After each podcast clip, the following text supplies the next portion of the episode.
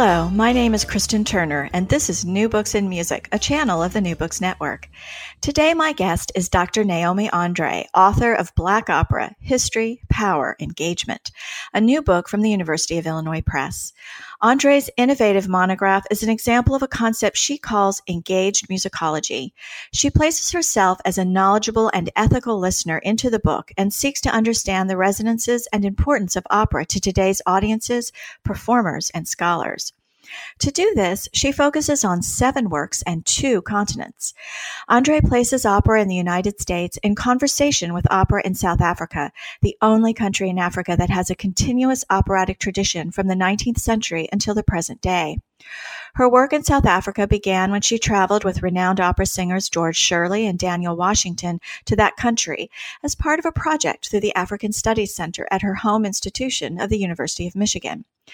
There she found a rich operatic life that included the performance of new works such as Winnie the Opera by Bongani Breen, as well as new interpretations of canonical operas such as Bizet's Carmen, both of which she features in Black Opera. André's central concern is how the history of race relations and changing gender roles in both countries impacted the development, performance, composition, and reception of opera. To do this, she provides what she terms a shadow history of opera culture to help her readers understand Black operas, that is, operas by Black and interracial compositional teams, about Black subjects, and the issues around Black opera singers that have been hidden due to social, political, and economic reasons rather than the quality of the works and performers. Nestled within the disciplines of musicology, ethnomusicology, African studies, and cultural theory, this truly interdisciplinary monograph points to a new way to analyze music's place in the past and the present. Welcome, Dr. André. I'm so happy to talk to you. It is a pleasure to be here. Thank you so much for the invitation. I want to start this interview by asking um, you to tell us a little bit about your background because I find this to book to be so personal, and I think it's um, it's important to understand where you're coming from um, and your your perspective. I am happy to talk about that because when you write a book, there's usually very little information about the author besides the official, where you've gone to school and things like that. So, and sometimes that doesn't give the full information. So I am happy to uh, say a little bit about how I came to write this book that blends so many things together. My training was in a liberal arts environment, and I was a music major in um, college, kind of an unusual thing that um, I knew I wanted to study music, even though I knew I didn't want to perform on the stage. I love singing in choirs and churches. I sing very um, unprofessionally, just as an amateur. But, and I love music and I uh, love going to concerts, but I knew I wanted to be somebody who thought about and wrote about music. This was um, a great training I received in undergrad, where I did my undergraduate work at Barnard College, which had the um, all the advantages of the Columbia music major. And um, so I had that background. I also started, like most people who are music majors, as a performing person. So I took piano lessons, I sang. My mother was actually the um, trained opera singer, though she didn't graduate from Juilliard. She went to Juilliard for a few years. And by the time I came around, she was singing in churches. And so I grew up hearing um, a coloratura soprano sing lullabies to me when I was younger and singing. She was singing in lots of churches as special music. So I grew up with this operatic sound in my head, even though she was singing Handel and Bach and Mendelssohn and some more contemporary um, religious music. I then, um, so I'm jumping around a little bit, but I grew up with music in my ear and with a beautiful operatically trained voice. I played the piano. I knew I wanted to study music in college and do some performing, but very informally. And then when I was in college and was had access to learning all this great information about the composers and musical context and theory and asking questions about how music had meaning in its time, who supported it, who were the patrons, who listened to it, who was in the audience, I thought, oh, I, I want to continue doing this. And there were a couple of people who um, went into graduate school after, uh, who were ahead of me in college. And I thought, oh, maybe I can go to graduate school in musicology. I, was pretty much a first generation college person, so I didn't really understand what that meant, but I knew I loved studying music once I got into graduate school and was studying at a time where what we call positivistic musicology, where there's just a lot of facts and historical data and very important things making critical additions. And there was an emphasis on medieval and Renaissance music that um, looking at music of the present wasn't as fully explored when I was in graduate school in the ni- early 90s. And so I um I loved what I was learning, but I had more questions.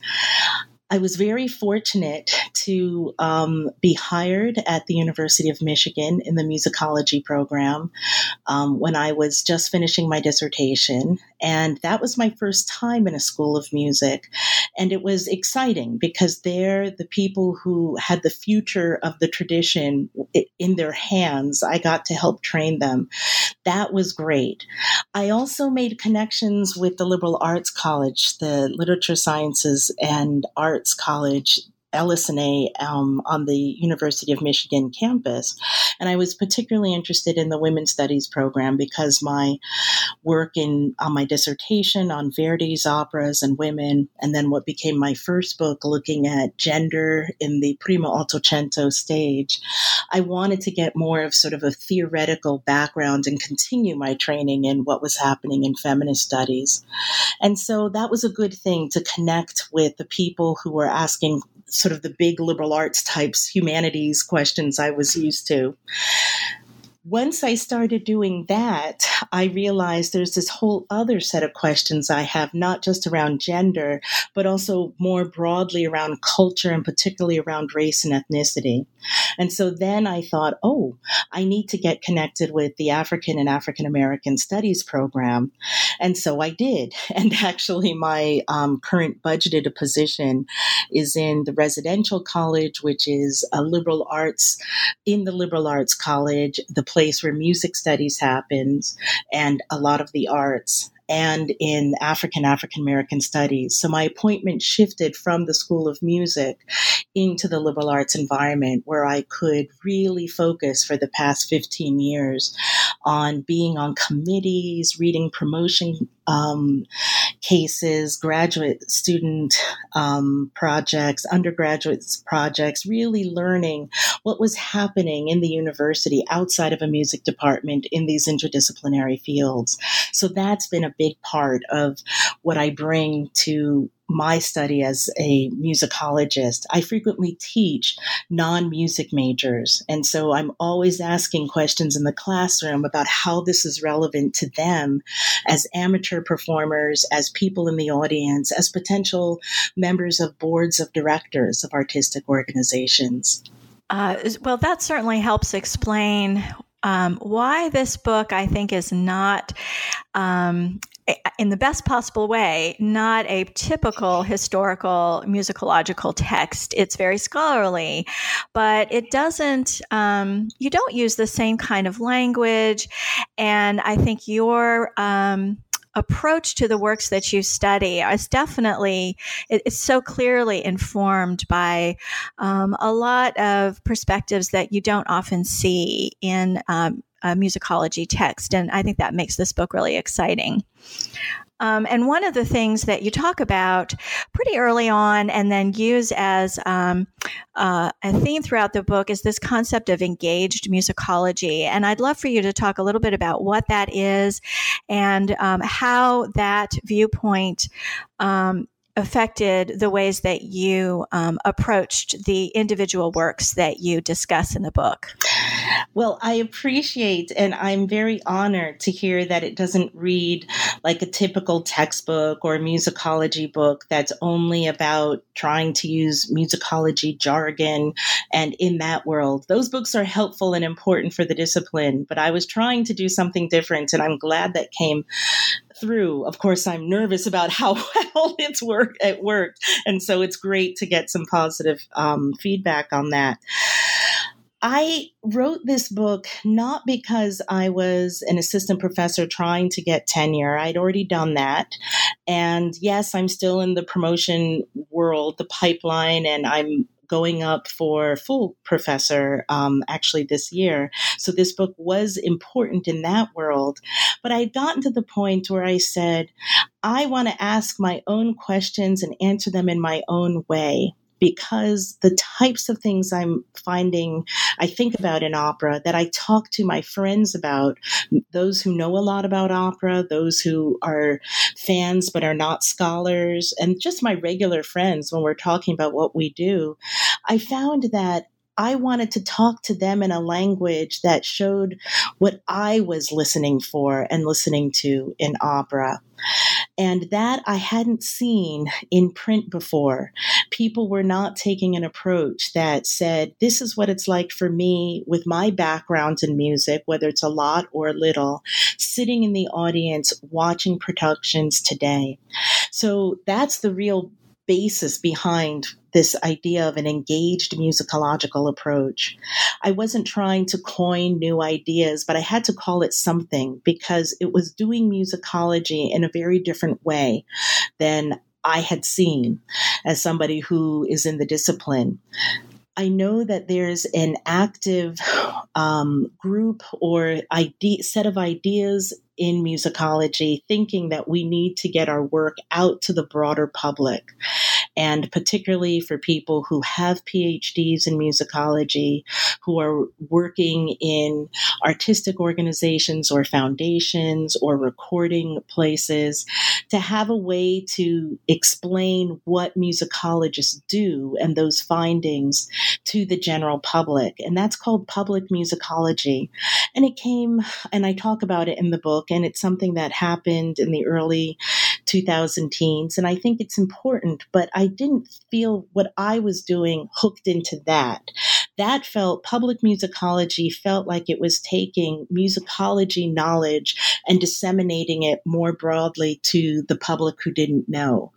My feeling was to try to ask new questions in musicology, not taking what was already known, but asking questions of, that hadn't been asked. Who's sitting in the audience and how does your race and gender and educational background and where you're from on the planet globally, how do all of these things come together as you're watching a production, whether it's a production of The Marriage of Figaro at the Metropolitan Opera in New York in the house, whether it's a production with the live in um, HD, the high definition Mets with the Met at the movies, as I like to call it, in um, Tulsa, Oklahoma, or whether you're sitting in Cape Town, South Africa, at the movie theater watching this um, Mozart's um, Marriage of Figaro, or yeah, Marriage of Figaro, I'm also interested in what happens when Cape Town does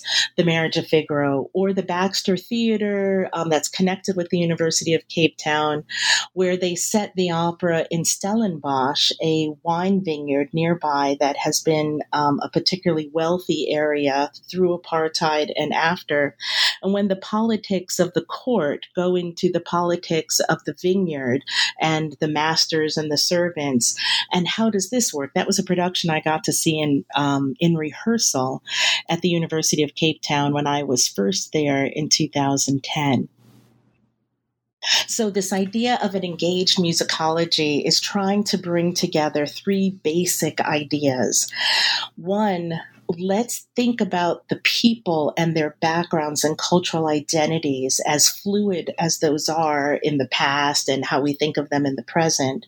Let's think about the people who write the work, the composer, in the case of opera, the librettist. Let's think about the people embodying and interpreting the work on stage.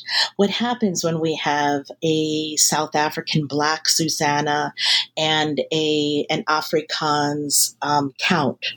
Is what are the racial dynamics that feed into this? Our backgrounds today with the social political climate means we are going to see that we are not going to be colorblind, even though the issues of Susanna being black and the count being white aren't necessarily um, part of the, the plot. There's sort of, it adds a new dimension. And then the third part, not just who wrote the work, who's embodying the work on stage, but the third part is who's in the audience interpreting it.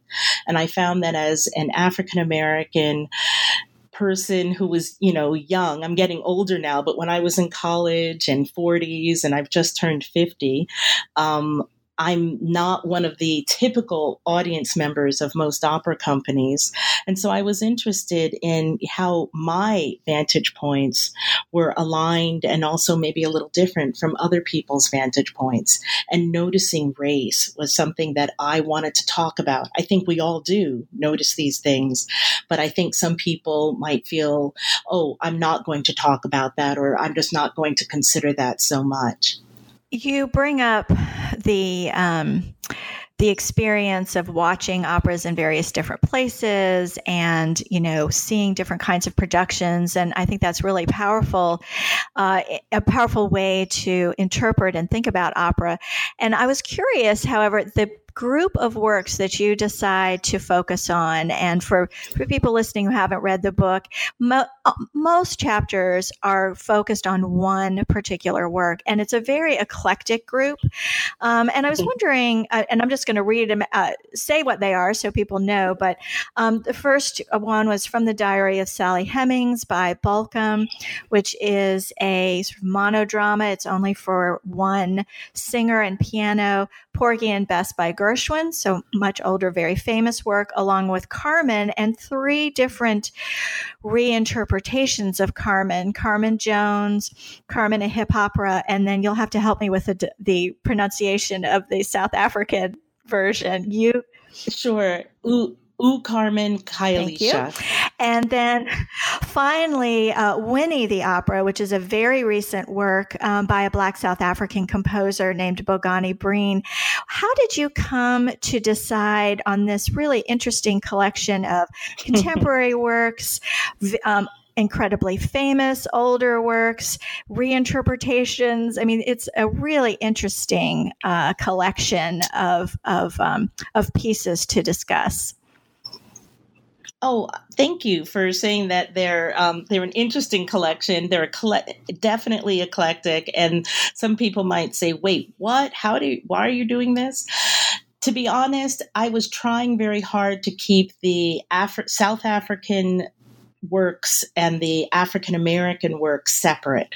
I was thinking that I could talk about the West, which actually includes the African American um, works from the United States as well as the European work. So from the Diary of Sally Hemings by Bolcom, Porgy and Bess, and um, Carmen by Bizet.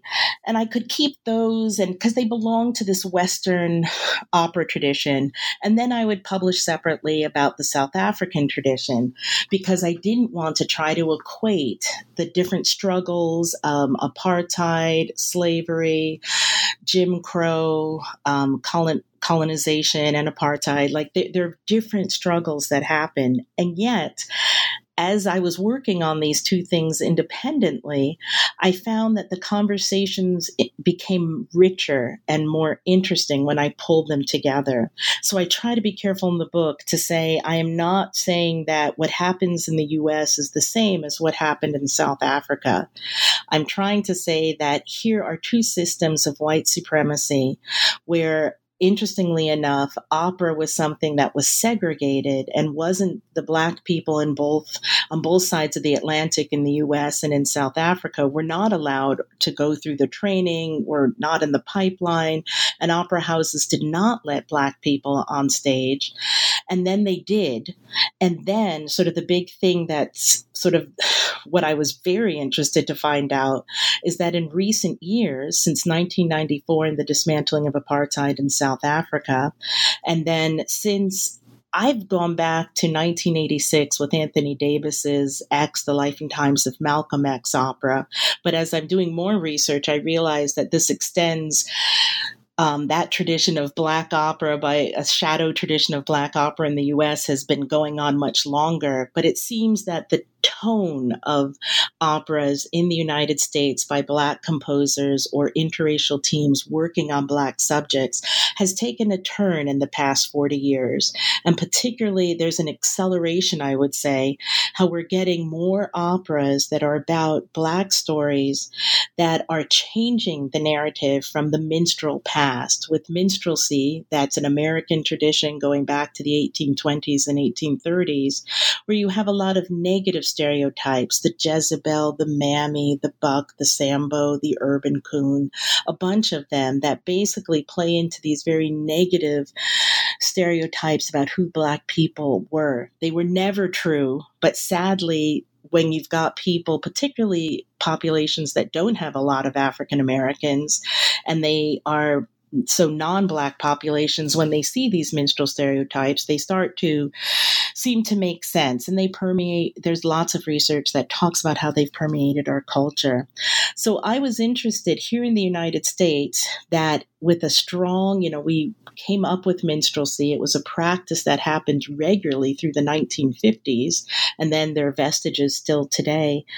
How the opera stage has turned and become a different space. So we're getting operas now like Anthony Davis's operas, his opera on Malcolm X and the civil rights movement. He has another opera from 1997 called Amistad on the slave ship in the 1830s that docked um, that was taken over by the Mende slaves, ended up on the coast of Long Island, and then that case went up to the Supreme Court um, with by John Quincy Adams, wondering is this a are they slaves? Are they free? What's the situation? Um, Anthony Davis was writing about this, and his opera came out right at the same time of St- Steven Spielberg's opera, or excuse me, film on the same um, title. So, um, and then we have more. Anthony Davis is an African American composer who writes also on non African American themes. We've got um, the interracial collaboration between Richard Danielpour and Toni Morrison, who wrote the libretto to Margaret Garner. And uh, Morrison novel Beloved, which won the Pulitzer Prize in the mid 80s, is based on the historical character, but it's a meditation on that story. Um, the Sethe is the Margaret Garner character. And so she collaborated with Danielpour and they wrote an opera called Margaret Garner. So here's an opera about slavery, and we've got the Middle Passage with Amistad. We also have other operas such as um, Daniel Sonnenberg. I just saw his opera, The Summer King, in May at the Michigan Opera Theater. It's an opera from a couple of years ago. It was performed in Pittsburgh last year, and this is another big performance it had in Detroit. And The Summer King is about Josh Gibson, who played in the National Negro Leagues. He was called the Black Babe Ruth. He was a power hitter and catcher. And it was thought that he was going to be the one to integrate baseball rather than Jackie Robinson. So he becomes this sort of figure that we don't think a whole lot about today, but he's an important part of sort of Black history and integration. So there are so many operas that are coming out now. We've got We Shall Not Be Moved, which is an opera I just was very fortuitously able to see that was performed in um, the Apollo Theater in Harlem. I happened to be going to New York just this past fall of 2017. And it's an opera that um, Daniel Bernard Roumain is the composer with the libretto by Marc um, Bamuthi Joseph. It was choreographed and directed by Bill T. Jones. And it's about the, um, it was premiered and developed by Opera Philadelphia. And it was about the move, um, the. The bombing, the move bombing. Yes. Sorry Yeah. Yes, thank you. The move bombing in 1985 in Philadelphia and bringing that story to light and making it something that we know. Now, a really exciting thing about that opera, and I hope it gets performed in other places, is that it's not just a traditional opera with traditional opera singing, which it does have characters. There's a Latina police officer who is an opera singer, but there are also spoken word and hip hop people who are bringing their language and voice and sound to the opera. So it's really taking what opera is and stretching it and expanding it. Yet it came out of an opera company and was billed as an opera. So I'm very happy to call works operas that the creators think of as operas. Um, so obviously, you have this. Um, sort of encyclopedic knowledge of these um, operas that show more contemporary operas that really um, are exploring these issues, particularly of race, something that not many operas overtly explored, uh, certainly prior to Carmen, and and I think, um, and and so you bring some really interesting ideas about how do we. Um, uh, how do we deal with operas that talk about issues of race and sexuality, particularly and issues of consent and um, issues? Uh, you talk about this um, Mozart Seraglio, for instance, which has Turkish and Muslim characters that are approached in ways that we just are not that comfortable with anymore. They might, um, they uh, our ideas have changed since maybe the 18th or 19th century when these works are written, or maybe we're really at the cusp right now, for instance, with issues of consent about trying to figure out a new paradigm for understanding consent. And part of the book is sort of thinking about how do we approach these older works that make us uncomfortable now. How do we stage them ethically and responsibly? And I'd love for you to talk a little bit about your feelings about this and, and your involvement in this issue this is precisely part of what I wanted to do in an engaged musicology. I wanted to bring who I am and the time I'm living in. So, what is encoded in how I see theater and life, and look at opera as a a an art form that is both an older form, especially when you're talking about the 17th, 18th, and 19th century repertory being performed, but unlike a picture on the wall, a visual artwork, or a novel where you see it today, but it's all how the artist originally intended it us to see it. Opera and dance and theater uh, get to be re-embodied and get to be very different different types of bodies different theaters and places and spaces where these things are interpreted. So as i have, um, and I'm not the only one to begin to look at operas such as Don Giovanni, which I use as an example of a canonic work that many opera people have seen many times. And it's an amazing work. There's wonderful things in it. And yet, the opening scenes where Donna Anna and Don Giovanni are in a tussle and how to present that as consent or not consent is complicated in today's climate. It's very hard as a teacher, a professor at a university, where these issues of what consent what consent means for my students in the classroom, I need to realize that I can have students in there who've been in complicated situations, besides the issues of what are triggering different students, and rape is a huge one.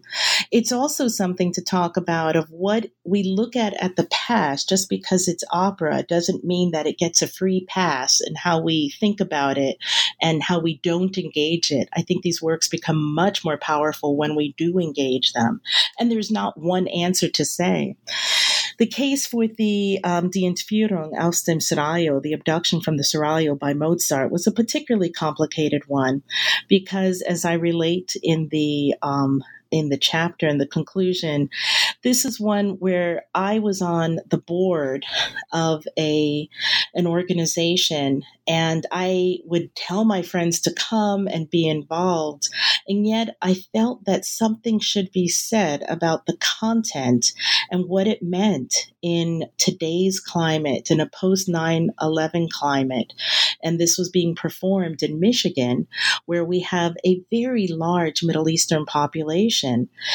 I wouldn't want a minstrel show to be performed without anybody saying these this is the reason why we're doing this and this is for educational or the aesthetic gorgeousness of the music or it helps us understand this composer from an earlier stage before later collaborations. I would want some sort of commentary and i was frustrated as i write about that um, there it, there's the complicated situation for production companies and for artistic organizations to not alienate their audiences, but to also be responsible to things that are becoming newer thoughts. Pe- Mozart's opera has been the same since it was first written in the 1780s, but we see it differently now given the experiences and the climate of the world that we have. So these are things that I wanted to bring up. And I had never really read about this in a scholarly place in coming out of musicology. You read it in other disciplines, you see sort of newspaper or New Yorker or NPR extended segments on this. But I wanted my people in musicology. I wanted the people who know the details about opera the best, usually, not only, but especially musicologists. And I wanted to say, here are some thoughts I'm experiencing. I bet you're having a similar situation when you see these performances today, too.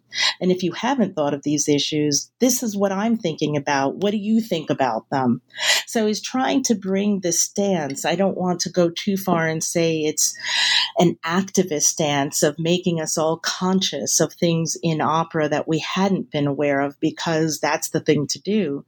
But it is an element of saying, I want us to look at these works and how they have meaning and how they affect us. These are powerful, beautiful, wonderful works. And let's think about them. They deserve that. As I read your book um, when you were dealing with these issues, I kept thinking of something I heard Rhiannon Giddens say at a concert once. Of course, she's the great African American um, singer who's classically trained, but now works mostly in um, sort of Americana kind of uh, folk genres. And um, yeah, she she's said, great. oh, I love her. She said, you know, we need to keep the good stuff and remember the bad stuff. And and she said this right before she sang a song that was uh, uh done in minstrel shows in the 19th mm-hmm. century.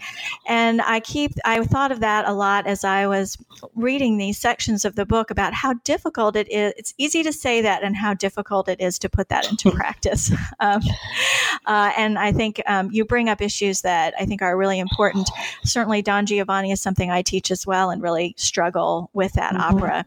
Um, uh, so I think that um, starting that discussion within musicology with this with this book is really uh, one of the important interventions that that it makes.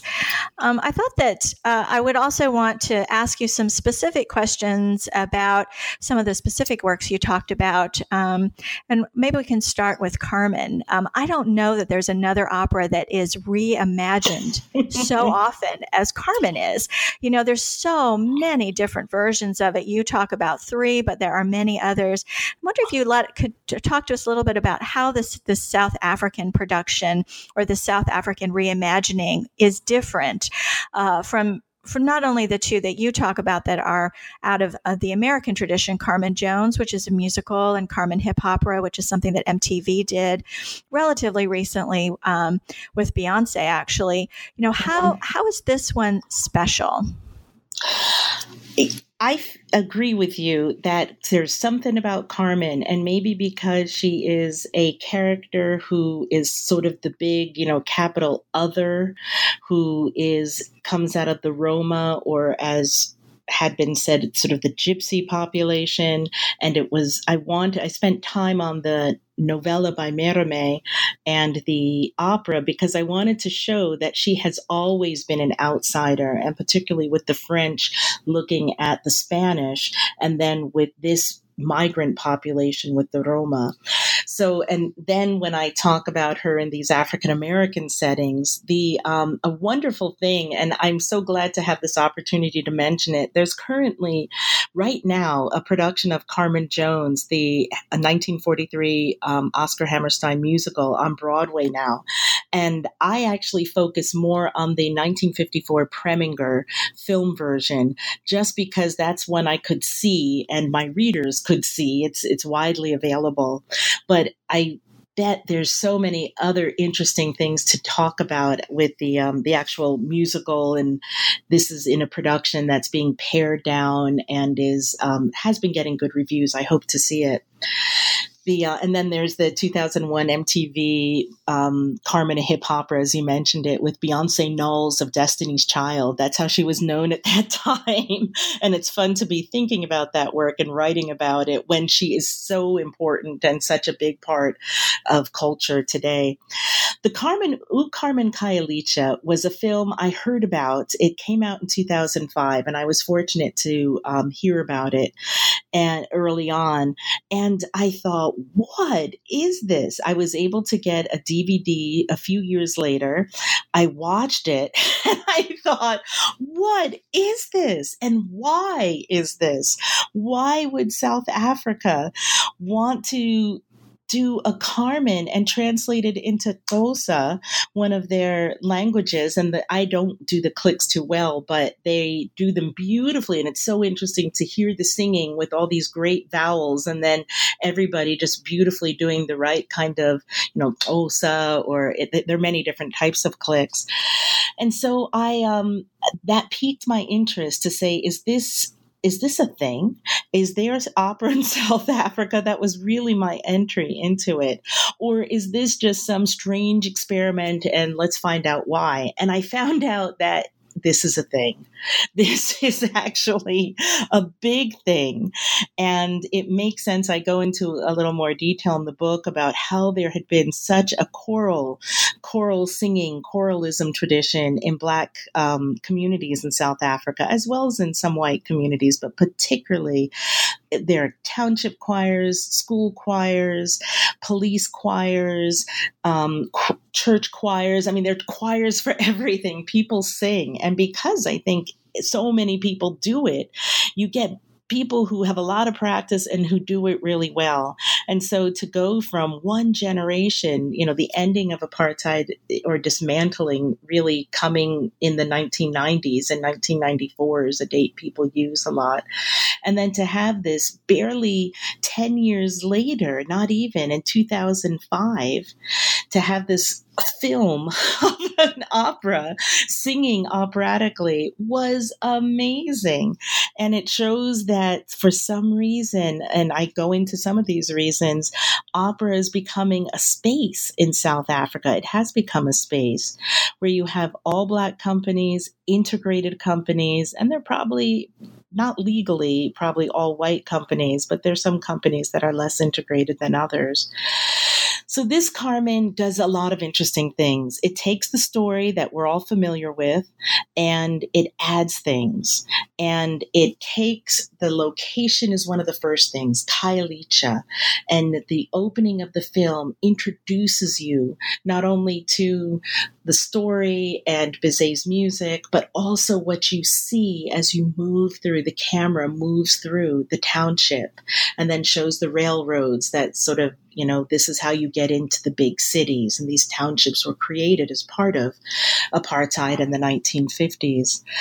So there are times in the opera where you've got Bizet's music and you'll have some South African traditional singing happening on top of each other. A really interesting sort of multi-vocal, many meanings happening at the same time. Sometimes there are moments where the Bizet music is just quiet and then they'll add some singing or um, phrases of songs um, in so not full songs but just elements of music in um, into the the soundscape. And then sometimes you get the diegetic noises of the township of Khayelitsha just what's happening with the cars with the the cows with the goats. And so there is such a rich visual and aural soundscape in this opera. The opera treat takes the story but treats it in a way that shows the aftermath of the violence of apartheid. One of the things that's very interesting in U Carmen Khayelitsha is that the Don Jose character, Carmen's tenor um, main love interest, his name is Jongikhaya in the um, film we find out that he's beating her and that coming out of a very violent apartheid past, this sort of domestic abuse needs to be seen in a light that contextualizes it. It's not good that he's beating her, absolutely not. And that we find out about it when her friends um, from her smuggling group uh, talk to her about it. But it makes this Carmen a different type of Carmen. One of the things I talk about is how this is not a Carmen that only seduces us and the people on in the story, but she's a vulnerable Carmen. She's a Carmen who gets beaten up by the police. She's a Carmen who gets beaten up by her partner, Jongikhaya. And this is a story that doesn't conflict with the Bizet, but adds another layer, another plane of meaning to who this character has become. It's just, I feel my analysis of Carmen Khayelitsha is one. There's another published um, analysis by Davis and Dovey that's referenced in the book. But I feel there are also other interpretations that will be richer from people who live in Khayelitsha and what they see, because this the people of Khayelitsha, of this community, are in the background of the film, and a lot of the singers who perform the parts, from what I understand, come from Khayelitsha. So I want to hear their stories too. One thing I'm hoping to open up with an engaged musicology is that we don't just have the primacy of one authorial, the only single interpretation, but that we have different interpretations that can give us a bigger, broader understanding of something. That actually brings up sort of a thought experiment that I was doing with your book um, related to the final work that you discuss, Winnie the Opera, which is about Winnie Mandela, who's a really um, controversial figure in uh, South Africa. She had, you know, she was the wife and then ex-wife of the uh, Nelson Mandela, but and but she had some pretty horrible um, uh, I guess controversies in her past that are addressed in this in this um, opera. What do you think, if this opera ever got the chance to be performed here in the United States, what do you think the reaction was? I mean, you talk about your own reaction to it as an African American watching it in South Africa, but how do you think that the interpretation of the opera would be different if it were done, you know, at the Met or in Michigan or something? I would love to see this opera performed in the United States and in Europe and across the globe. This is an exciting opera that works dramatically, the pacing, the sound, it's incredible. So, without being too much of a cheerleader on that side, I think you're absolutely right that there will be many different interpretations. One thing that I hope happens when being optimistic and saying when it is performed in other places is that there is a wide context out there. It's so easy to demonize political figures. And it's true with Winnie Mandela. She, um, and I talk about this, and the opera talks about it with um, her going to the Truth and Reconciliation Commission and being held accountable for the most likely the um, Mandela United Football Club, the um, soccer team that she was connected with, that there were some connections between that and the death of Stompie Seipei and a few other young South African um, youth who were thought to be informants with the police. That's one of the, the key things that has been controversial in, during Winnie's lifetime and perhaps now in her legacy. The thing is that, and that's probably true that she not didn't kill them herself but was involved in having that happen giving the okay. That's quite possible.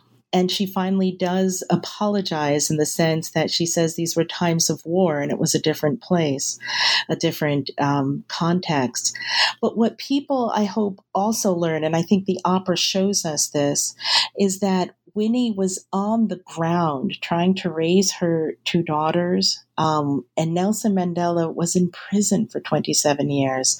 He it wasn't easy in prison on Robben's Island. I'm not trying to imply that, but she also was imprisoned and tortured and followed, and she was she's not given enough credit for being in the trenches and for all the incredibly strong, good things. She was trained as a sociologist and she did a lot of outreach and programs that helped people, particularly women and children.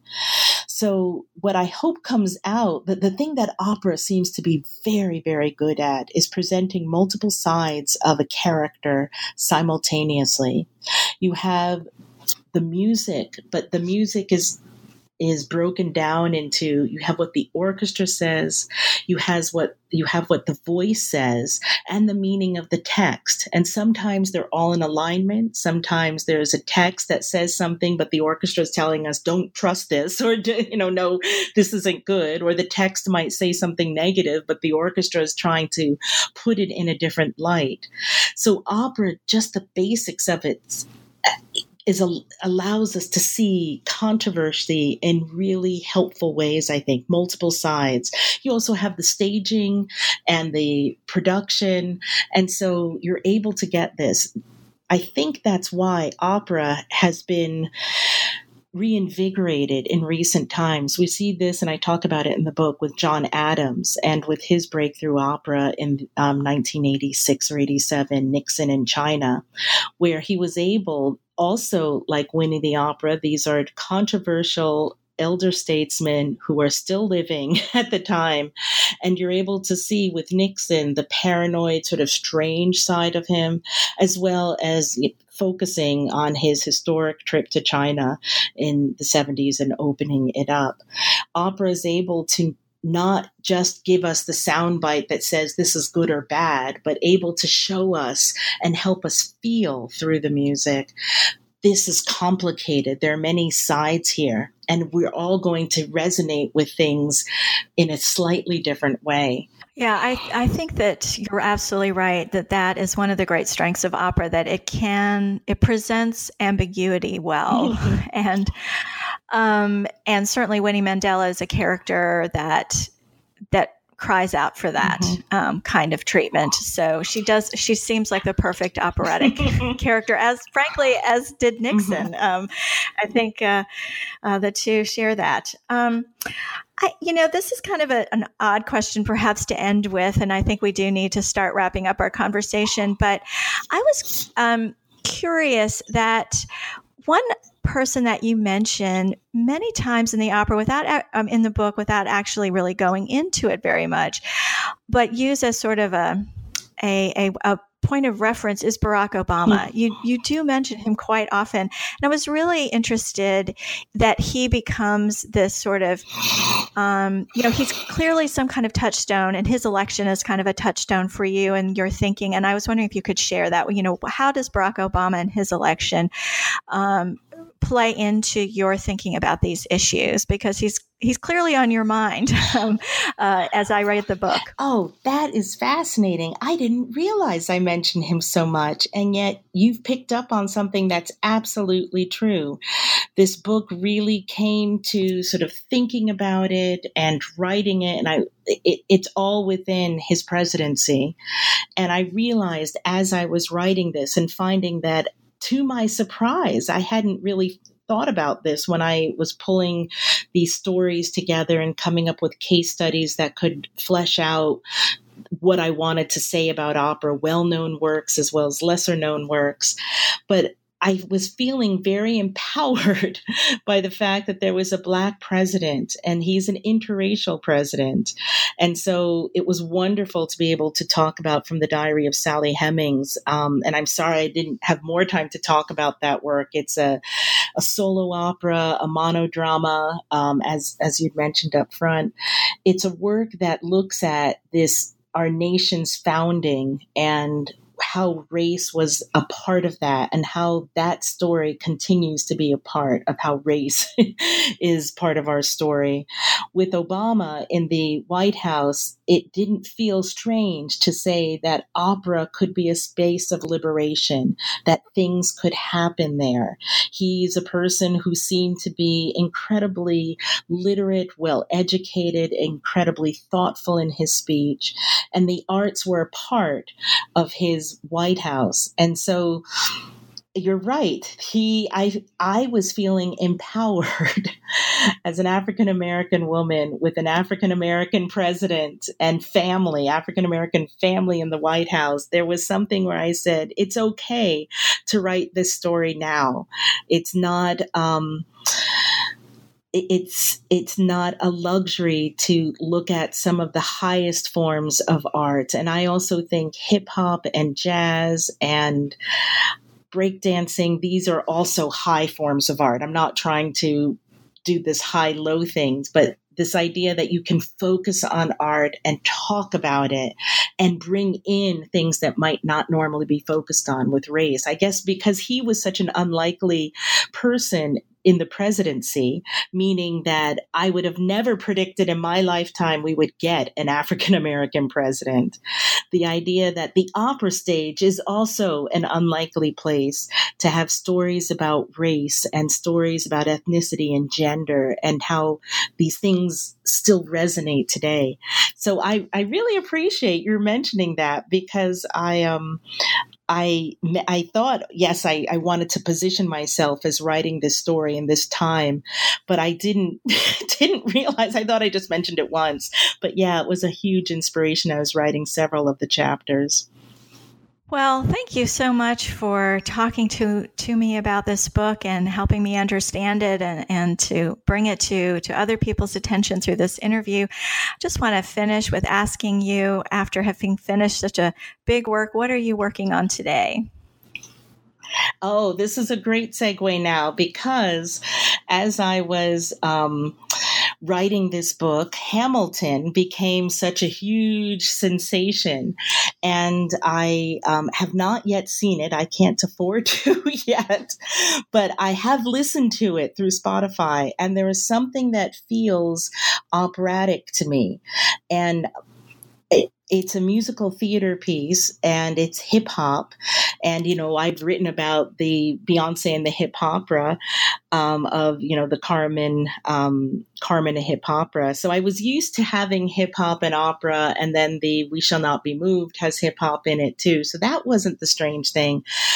But I don't want to call Hamilton an opera because it, the um, Lin Manuel Miranda doesn't call it an opera. So I follow what the composer does, but it felt operatic in ways. And I've noticed that musical theater has felt operatic to me before, particularly like different connections with Rent and La Boheme or the whole Madama Butterfly and the Miss Saigon M Butterfly. That's a musical theater piece as well as a straight theater, spoken theater piece there are the West Side Story seems to have this in between place. And so this is the new idea. I understand opera. I've taught it. I know the repertory. I've been very fortunate to be able to see a lot of it. I have, um, I understand opera and its development. I don't have that same knowledge with musical theater. I was spending all my money on, you know, more traditional classical concerts and the opera.